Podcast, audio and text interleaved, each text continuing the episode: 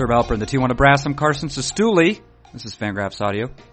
My guest on this edition of Fangraphs Audio, making his weekly appearance, is the managing editor of Fangraphs, Mr. Dave Cameron. And in what follows, as per usual, Dave Cameron analyzes all baseball.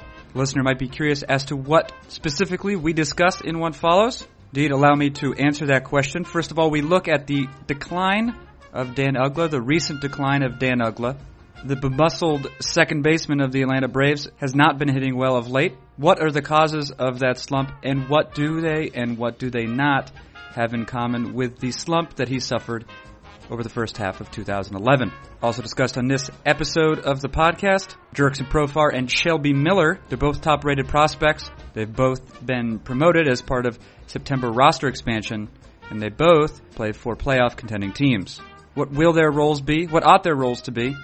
Moving on from there, I asked Cameron about roster expansion in general. What sort of role does it provide so far as he sees? How might it be improved? Finally, Kris Medlen. I wrote a piece about him for Tuesday afternoon. Should we be surprised by how good Medlen's been over the last month? And by how good that is, in fact, the best pitcher in the major leagues? That kind of good? It's Fangraphs Audio. It features our managing editor, Dave Cameron.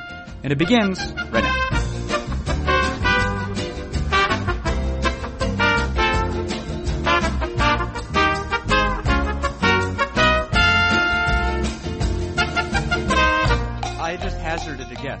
Said. That's why I hazarded it. Yeah. I use hazard as a verb. okay, uh, Cameron. Yeah. Baseball. There is uh, what just a month of it, maybe. Uh, yeah, basically a month. Yeah. Yeah, but month of the regular season. Let's see what is happening. I'm looking. I'm looking right now at narratives. Well, okay, wait. Here's a narrative that one that you produced with regard to Dan Uggla. Yes. What? Um, Although I think Dan Uggla maybe produced this narrative with his own powerful sucking. he did. He yeah. He did it himself. Uh, and you you just happened to um, document it. Yeah, I was one of many people who pointed out that Dan Uggla has been really awful lately. No, he was really awful, at least in terms of the numbers he was producing. I don't know if the underlying numbers were the same, but the sort of production numbers, he was really awful, like for the first half of last year, right? Yeah, his first half was terrible. Uh, most of that was like extremely low balance. He was under 200 each of the first three months of last season. But his walk rates were also down from his normal levels, and he wasn't hitting for as much power as he had previously. So it wasn't just all luck. Um, and as I noted in the piece, Uggla is hitting more infield flies than he ever has before, so some of his BABIP uh, problems are self-made. So is his incompetence right now different than the incompetence um, he exhibited over the first half of last year? Yes. Um, so last year, in the first half of the first few months, uh, the problems were essentially insanely low BABIPs um, and lower than average walk rates. His BABIPs have rebounded a bit, uh, as you'd expect. I mean, no one can keep posting 180s for too terribly long. Uh, so they're not so low anymore that we should think that uh, that there's a huge rebound coming. His walk rates are actually at career highs. He's at like 15, 16% walk rates right now, mainly because he can't hit the ball anymore. His strikeout rates have gone way up. His contacts on on uh, pitches in the strike zone is way down. Um, he's basically turned into Mark Reynolds or uh, Russell Branyan or some hitter like that, where it's uh, three true outcomes, walk, strikeouts, and occasionally a home run. He, but he was doing it without the prodigious power that those guys have. So uh, it's like a slightly weaker version of Mark Reynolds, which, you know, not that exciting of a player. Right, not that exciting of a player. Uh, then again, uh, Dan Uggla also plays second base, which is a um, mostly important position on the diamond. I'm curious if that sort of, if that maybe offsets uh, some of the offensive plunge.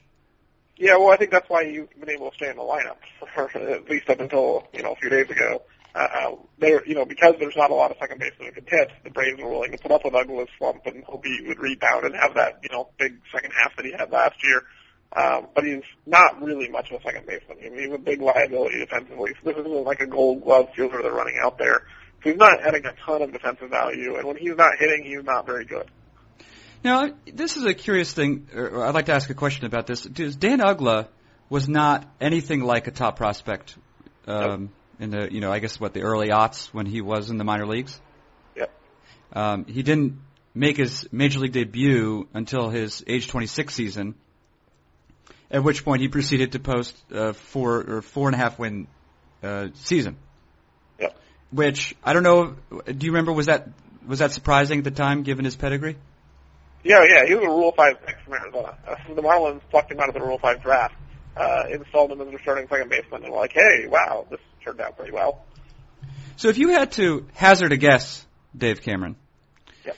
would you think that a player like Dan Uggla, who sort of takes the world by storm, uh, sort of uh, surprises people, um, in this case mostly because of his power, uh, you know, his capacity for power, do you think a player like that is more susceptible to these sort of weird declines or weird drops in production we've seen Uggla produce over the last couple of years? Yeah, I mean, I, I think it makes sense if you think about it from a logical perspective. Of there were issues that scouts had with Uggla uh, before he was ever successful, and the issues that they had are now the things that are causing him to fail. I mean, he was a an unathletic guy who didn't look like he could play second base, um, didn't project to have as much power as he had, uh, and swung and missed a lot. So you had a guy with you know questionable contact rates, questionable power, questionable defense. That's that's not a great prospect, especially in a uh, short, stocky guy without much room to grow. And so, um, you know, I think what scouts saw in the minor leagues is kind of what we're seeing in the major leagues right now. Is this is a skill set that has pretty significant problems. Uh, Uggla hit for more power and made better contact in the majors for five years than anyone expected. And yeah, I think you know we've seen players like this before. Marcus Giles, who you know was a Braves second baseman for a while, fits a similar mold of a you know offensive first second baseman. Comes up, hits for power and declines very quickly. I think you could throw Kelly Johnson in there as well. For whatever reason, the Braves just keep developing these, you know, surprisingly good offensive second basemen who fall apart pretty quickly. Um, and you know, I think there is something to be said for this skill set. Uh, probably not being one that you can count on for sustained success over a long period of time. Well, is that what is that sort of with the credibility behind uh, the five tool assessment of prospects? Is that you don't necessarily need if you have a, if you have a prospect with five tools, and you know you, you might alter them um, from from a sabermetric perspective. I know John Sickels usually talks about seven tools or something to that to that effect. But the idea that if you have a player with the breadth of talents, he doesn't necessarily need to rely on just one of those tools uh, to be a productive major league player. Right. I mean, if you're good at a lot of things, you don't have to be great at anything. In Uggla's case, the bad defense and uh, lack of athleticism pointed to the fact that his skill set was only going to work if he hit for a lot of power. And I don't think anyone ever saw Uggla hitting for the kind of power he did in Miami. Um, I mean, you know, it's, it's really hard to project uh, anyone to hit, you know, especially a middle infielder to hit 30, 35 home runs a year. Um, so I think, you know, Uggla succeeded through being outstanding at one thing, and now it appears that that one thing has either gone away or significantly re- regressed and what's left is a package of skills that just aren't aren't that good. And so, you know, it appears uh, based on the, you know the pop-up numbers and the strikeout numbers that Uggla's changed his swing to get more balls in the air, and likely in an effort to compensate for a loss of power. Um, and you know, we saw Carlos Pena do a similar thing. Is you know he used to hit 45 home runs, then all of a sudden the bat speed slowed a little bit, and he couldn't he couldn't do that anymore. So now he's hitting tons and tons of fly balls and still not making contact. And you know what's left is a bench player. And is that is that what Carlos Pena is right now? I apologize for not Yeah, knowing the I answer mean, to that. Pena just lost his first base job with the Rays. I mean, they signed him to to take over, but like almost every free agent that the Tampa Bay signs for significant money, he was a total bust. And uh, I think at this point he's nothing more than a pinch hitter versus right-handers. Right. Well, I saw that Jeff Keppinger had been starting quite a few games against left-handers there. Who's who's got the other role there, or is it just Keppinger all over? They're, yeah, they're going to move Keppinger around and kind of mix and match based on matchups. But uh, Maddon said publicly, I think Thursday or Friday, that, that Pena was uh, no longer going to be the everyday first baseman. Okay. So the Braves are a team um, with a pretty good chance of making the postseason, uh, if not necessarily winning the division, then at least uh, at least qualifying for the playoff game. Uh, or the play-in game, I should say. And if I'm not mistaken, actually, they're they're sort of uh, they're first in by that measure. Yeah, I think they're in the lead for the National League wild card, but it's a pretty small lead. I think uh, uh, the Dodgers obviously are playing better, and uh, San Francisco's playing well out in the West. So it seems that one of those two teams uh, the one that doesn't win the division could challenge Atlanta. Um, and then St. Louis, you know, is uh, not a team you can ignore with that offense and some pretty decent pitching. So I don't think it's a lock that Atlanta's going to get looked out play-in game, but they're they've certainly got a good shot at it. Okay, right. So so they have a good shot at it, right? And they're going to te- they're a team that's going to want to solidify that shot. Uh, what do they do with Dan Uggla then? Well, I think the the working theory is they're going to start Reed Johnson in left field and move Martin Prado to second base, um, and kind of see how that goes. My guess is that this isn't a giving up on Dan Uggla kind of thing. This is a let's give him, you know, maybe a week off and have him take a lot of extra early batting practice and review tape and see if we can figure out, you know, what he's done to his swing and fix it. And, you know, I think sometimes those adjustments are easier to make when you're not going up to face major league pitching and have to fall back into your old habits. Uh, obviously I'm not speaking from experience here, but logically it would make sense that if you had a week where you could just, the only swings you took were, uh, you know, in BP or from pitching machines and you could work on the changes that you need to make, uh, they'd be more likely to stick than if you were making those changes before the game and then went into the game that night and weren't ready to, uh, you know, use those new mechanics in order to hit major league pitching and, you know, got embarrassed as a result. Okay, uh, the team w- with which um, Atlanta's contending in the, the National League East, um, a team that probably at this point has as good a shot at making the playoffs as any team in the majors, uh, largely benefiting from a uh, a major league best record, or at least major league best winning percentage. So Washington Nationals, they of course uh, have Stephen Strasburg.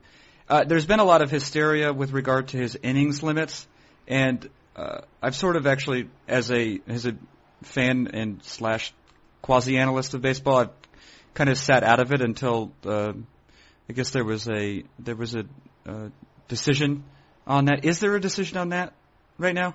Yeah, yeah. they announced that he's going to make two more starts. He's going to start at home this Friday, uh, and then he's going to start on the road against the Mets the next Wednesday, and then they're going to shut him down after that.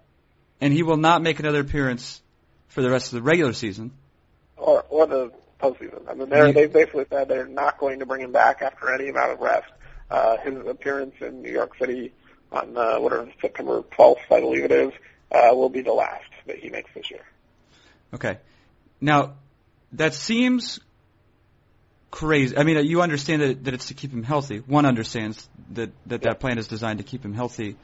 Um, but I know that uh, you certainly have spoke uh, frequently to the to the importance uh, to the value uh, um, to a club of making the postseason and doing well in the postseason.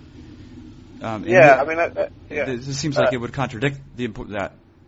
Right. I mean, I think like not having it make any more starts in September or making fewer starts in September makes a ton of sense. I mean, their uh, lead in the NL East is large enough to where the marginal value of these games, even the next two games, is not very large. I mean, having Strasburg start these games, even his last few starts, uh, haven't had a very dramatic impact on on Washington's chances of making the playoffs. So they're not getting much of a return for these starts right now. The odd thing is that there's obviously a huge value to having Stephen Strasburg start games in October, and they're going to for, forfeit that value in the sake of keeping him healthy, which is a noble goal, but I do think you have to question the process for which that goal has been achieved. I mean, there's obviously a ton of factors here we don't know. Scott Boras is uh, notorious for having influence in the Washington Nationals front office, has made a lot of statements about the liability the Nationals would have if they overworked Strasburg and he did blow out his arm again. Uh, you know, we don't know what Boras's influence extends to, but it's not that hard to imagine a scenario where, considering how many players on that roster are represented by him, that the Nationals uh, are taking some uh, care to, uh, you know, I would, uh, I'm trying to not give him too much credit for making the decision here, but uh, you know, I think Boras's influence is probably felt in this situation, and uh, if this is what you know Boras feels is best for his client, um, you know that probably has more say in this situation than it would in most other cities and organizations. All right, so that uh, that's the, the Stephen Strasburg status update. That's that's the only uh, sort of thing I was interested in there. Um, uh, of note, also, uh, the September, um, with September having started, of course, uh, rosters have expanded to um, uh, 40, 40 men and anyone that's on the 40 man roster can can be in the dugout and play. Correct? uh, yes, if you put them on the 40 man and you want to pay the extra cost of increasing their salary and giving them service time, uh, you still have to call them up. And it's not like teams automatically now have 40 guys in uniform. They have to make the decision to call them up. Uh, in many cases, you know, they're not going to call up more than five or six. I think is kind of the, the accepted norms for most teams. Some teams will call up as many as 10, maybe if they want to have a whole bunch of situational relievers. But in general, you're going to see, you know, 30 or 31 man rosters instead of 25. Now, what's notable is that uh, uh, two teams that are decidedly in contention, one one um, looking like it, it's it's locked up a playoff spot, a, a division, um, I should say a division championship. And that's the Texas Rangers. Another team, the St. Louis Cardinals, very much in contention for the second uh, wild card spot in the National League. They've both called up players. Uh, we can might we might say uh, prospects of interest, prospects of note um, the Rangers have called up Jurickson Profar, who, after homering uh, in the Futures game, uh, homered in his first ever plate appearance in the major leagues. And then uh, Shelby Miller for the Cardinals, who, after a rough beginning to his AAA season, has been kind of stupidly amazing. Uh, I think over like his last 10 or 7 starts or something like that. Uh, I'm curious as to what you see the roles of, of both those players being, and, and maybe more broadly the significance of them uh, being on the major league roster in September? Yeah, I think Miller's more likely to make an impact, mostly because of the manager in charge. Ron Washington is uh, stubborn to a fault, and I think there's some degree of loyalty that is uh, honorable in a manager, especially uh, a manager on a team that's having success. And uh, there's no necessarily glaring reason for the Rangers to drastically shake up their roster when they're, you know, have the best record in baseball and have been playing well and have been World Series you know, two straight years. Uh, but Ron Washington has adamantly said over and over again that he's not going to take playing time away from Michael Young, no matter how badly he plays. And Michael Young has been a total disaster this year. The team called up Mike Olt, I think, in hopes that he would get some playing time that was going to Michael Young. That hasn't happened. Olt has basically sat on the bench and watched. And, uh, you know, the other day when, or the day after they called Profar up to the majors, Michael Young started at shortstop. they gave Elvis Andrus a day off and they still wouldn't put, uh, Profar in the lineup. So, I don't think we're going to see a lot of Jurickson Profar, mainly because Ron Washington is absurdly loyal to his veterans, uh, probably too much so. Um, and I don't think he's interested in creating any kind of roster controversy where if Pro- Profar plays pretty well in September, there might be some push to, for him to get regular playing time in the playoffs. And uh, my guess is that Washington doesn't even want Profar on the playoff roster. So I don't think you're going to see a lot of Jurickson Profar in September. Miller, on the other hand, is a pitcher. Uh, you know, he can make a, a more significant impact without it upsetting the apple cart or taking time away from a, a player in St. Louis. Um, so I wouldn't be surprised to see Miller work out of the bullpen a little bit, maybe get a start, and if he does, you know, anything close to what Matt Moore did last year when he got a call up, uh, it wouldn't be hard to see St. Louis adding Miller to the roster and saying, you know, here's a guy we're not going to be afraid to give the ball to in October. Now, I would like to repeat a sentence um, uh, that you that you spoke uh, not that long ago, which was um, with Jurickson and Profar having been called up to the Texas Rangers. Jurickson and Profar noted as being, I, I think, both a plus defender in addition to a, a pretty good offensive player at shortstop. Uh, Ron Washington opted to start Michael Young at shortstop. Yeah, basically with the two best defensive shortstops in the system sitting on the bench, he took his DH and moved him to shortstop in a game that, you know, kind of matters. I mean, Texas has a nice lead in the division, but uh, Oakland's won nine of their last ten, and I think they're leading down to four, four and a half games. It's not totally impossible if the Rangers play really badly in September that they could lose the division. And, uh, you know, I think games for the Rangers still matter, outcomes still matter, and yet Ron Washington intentionally played Michael Young at shortstop while Elvis Andrus and Jurickson Profar sat. It's, uh, it's a pretty amazing thing. You would think that even that even Mike Olt, for example, uh, might be better because didn't Mike Olt play shortstop in college, which wasn't that long ago for him, whereas Michael Young is uh, very much on the wrong side of thirty at this point. Yeah, I mean, you know, Michael Young is uh, rightfully moved to DH because he they literally can't find a position on the field that he's not terrible at. He was a really bad defensive shortstop. They moved him to third. He was a disaster there. They moved him to first. He's not very good there either. Uh, so Young's basically a DH because he just can't field. It's not necessarily just the lack of range. He's just got bad instincts, bad reactions. He's he's bad at catching balls hit in his general direction, and yet uh, Ron Washington's still willing to put him at the most important defensive position in the field. Right. Yeah, that's uh, it has been sort of frustrating watching that. I mean, you mentioned that loyalty is important, uh, and, and of course there's sort of diminishing returns on that when when you're talking about Michael Young.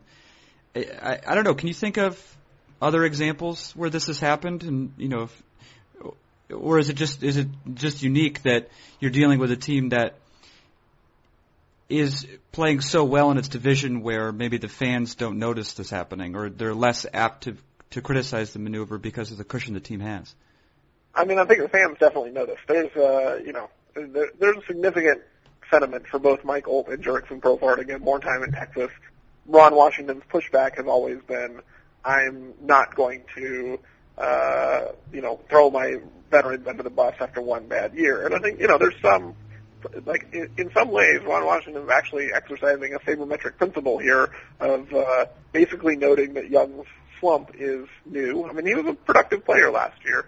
Uh, Michael Young has a long stretch of being a good player, so Ron Washington is essentially saying that we shouldn't abandon our opinions of what he is after four bad months, which is the kind of thing that Fangraphs readers would agree with. Is you know what the the sample of data that says Michael Young is terrible is a lot smaller than the one that said he was pretty good.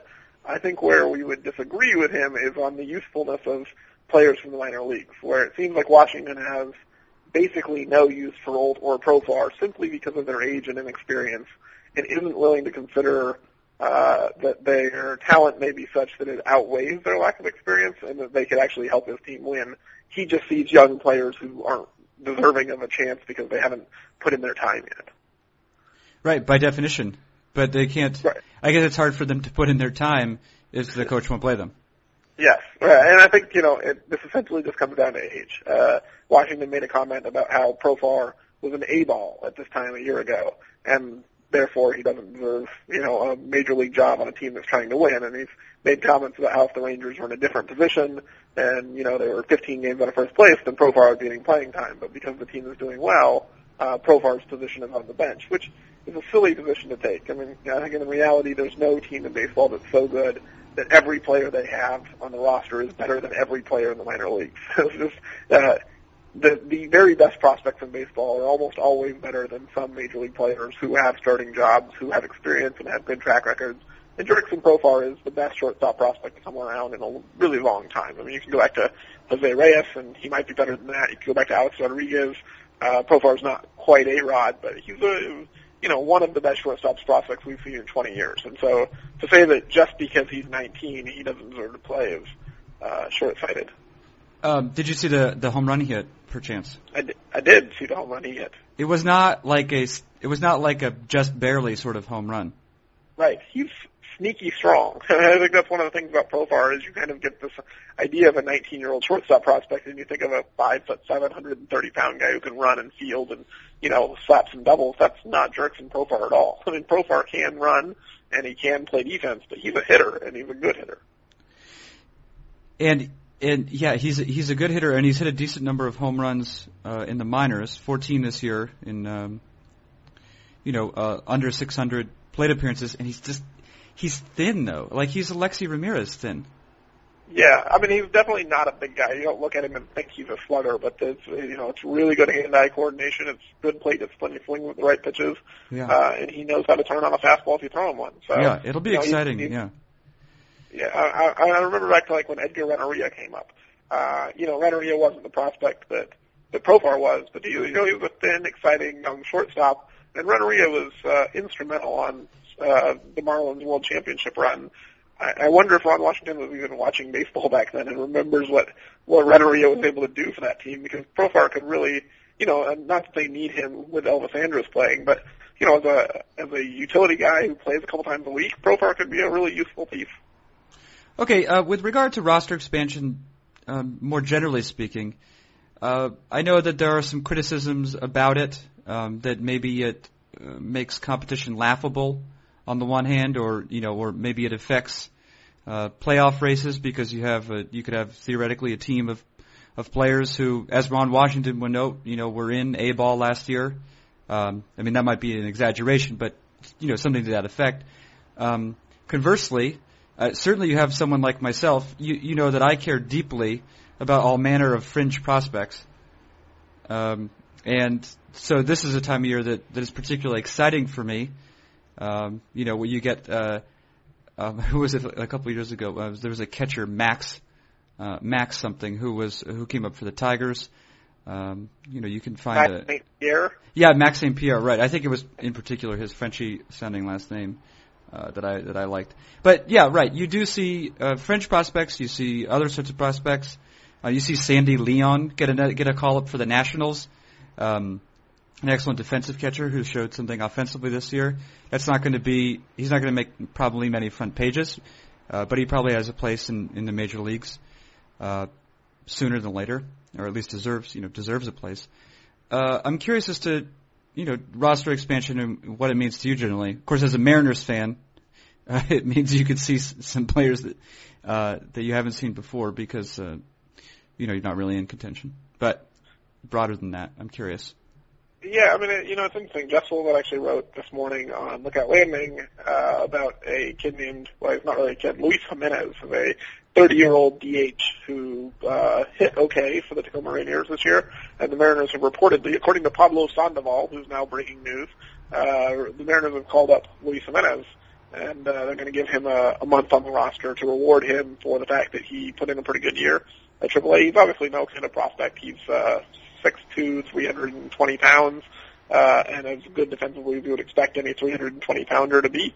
Uh, so he's a DH with marginal offensive abilities who's 30 years old. And so this guy has no future in the major leagues, but he's going to get a chance to, you know, fly around on, uh, you know, team planes and experience what major leagues are like and kind of get a reward for being a journeyman. And so that story is neat. And the roster expansion gives more people a chance to fulfill their dream of saying I was a major leaguer. Even if Luis Jimenez is terrible for December, he'll still get to remember what will likely be the best month of his life. Uh, so I think there's some value in the human element of it. I just wonder.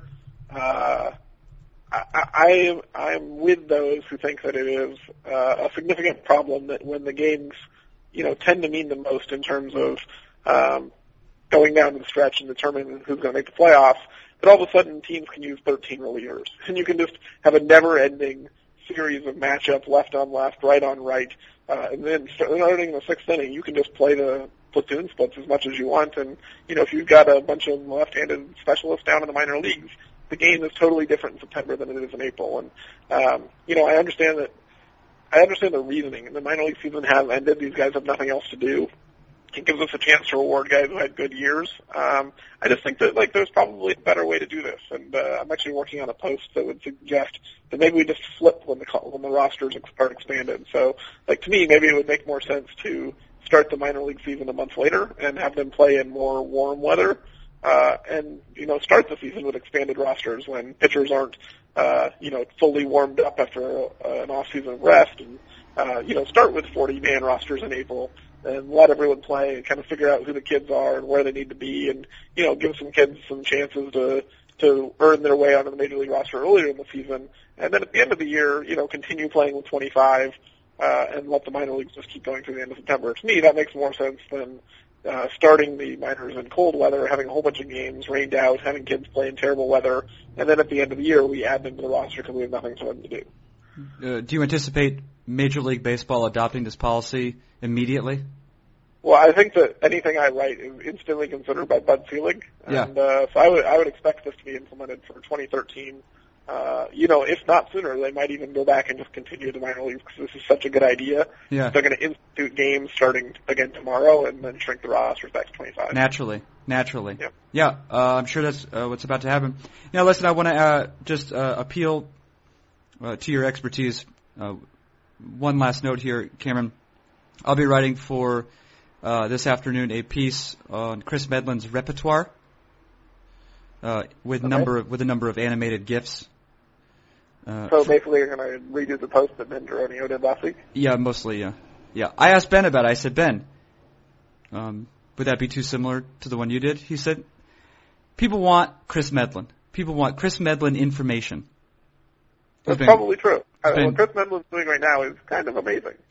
Yeah, well, so two things. First of all, um, the title of that post, Kris Medlen, Kris Medlen's repertoire illustrated or Kris Medlen's repertoire animated? Which do you think? Animated, because illustrated would mean that you like drew it on paper. like so like a like a Summer Anne Burton piece for NotGraphs. Right, exactly. Yeah. Here's a portrait of Kris Medlen's curveball. Yeah, yeah, that's true. I guess it has less effect. So I'll do animated then. Okay, so that's one. Uh, secondly, is what Kris Medlen's doing surprising to you? Well, I would think it would be surprising to anyone, right? I mean, he's running like a 35 ERA minus, which is, you know, Pedro Martinez in his prime in 1999. Like, uh, if anyone saw this coming, they're they're a total liar or they're related to Kris Medlen. But uh, even then, if they're related to Kris Medlen, they probably still didn't see this coming. I mean, he's uh, he's pitching really well. He throws strikes. He gets ground balls. He gets some strikeouts. So there's talent there. He's also posting like a 1.3% homer to fly ball ratio, so there's some significant luck there as well. So Kris Medlen's not this good, but Kris Medlen is a lot better than people thought. And you know, yesterday, I mean, Colorado's not a good team, but no walks and 12 strikeouts in a complete game. That's not bad. And there's, uh, I think there's real talent here, and the Braves uh, have to be pretty thrilled with what Medlen's given them, and have to think that you know he's going to be a big part of their rotation going forward. Well, the key is uh, the changeup, right? I mean, and this seems to be a, a common theme. I know that you certainly have discussed, you know, more than once uh, the the way that we sometimes overlook pitchers with plus changeups because we don't regard it as, as stuff. Uh, there's a, a piece you did um, that I particularly enjoyed. I think you were talking about how when we talk about a pitcher with stuff, um, historically at least, traditionally at least, we don't we usually point towards velocity or maybe like a particularly nasty slider. We don't normally mean a changeup, but a changeup, um, by your you know what you would suggest should be counted as stuff. Yeah, I mean, I think the changeup pitchers in general get short shift, uh, short shrift. Uh, Shrift, I, believe. really- Yeah, I don't know what shrift is, but Yes. Well, they get shorted in shrift. They they do not get enough shrift in their uh, in. Both, uh, for whatever reason, I think that there's a bias against changeups, where it is seen as a deception pitch and not a and not a pitch that is uh, particularly effective without separation from the fastball, which I don't think is true. I think a, a good diving changeup is basically a split finger. Uh, they're, they're very similar, at least in terms of producing results um, and can get ground balls and swings and misses. I, I love the changeup. I think it's the best pitch in baseball. So a pitcher like Medlen, uh, who features a really good changeup without a dynamite fastball or a curveball uh, or some kind of breaking ball, generally is the type of pitcher that gets underrated. But I also think in Medlen's case, he's got a pretty long history of not being this good. So it's not like Medlen was destroying the minor leagues or was amazing in relief for the last couple of years, where it was very clear that as soon as they moved into the rotation, he would become a you know a upper tier major league pitcher. Um, you know, I think that there's been some merit to the to the notion that Medlen probably profiled best as a middle to back end of the rotation guy. Um, and you know that's probably still true. I mean, he's on a great run, but I, I definitely don't think that Medlen is you know one of the premium young arms in baseball. you think he's more of a middling arm? I think that was a middling pun at best. Yes, it was at best. At best. Well, listen, uh, Dave Cameron, managing editor of Fangraphs, it's been a pleasure to talk to you about baseball. Uh, it has been my pleasure. Yeah, hard to believe. Anyway, that is Dave Cameron, the managing editor of Fangraphs.com. Uh, I'm am, am and will continue to be Carson Cistulli. This has been an edition of Fangraphs Audio in which Dave Cameron analyzes all baseball.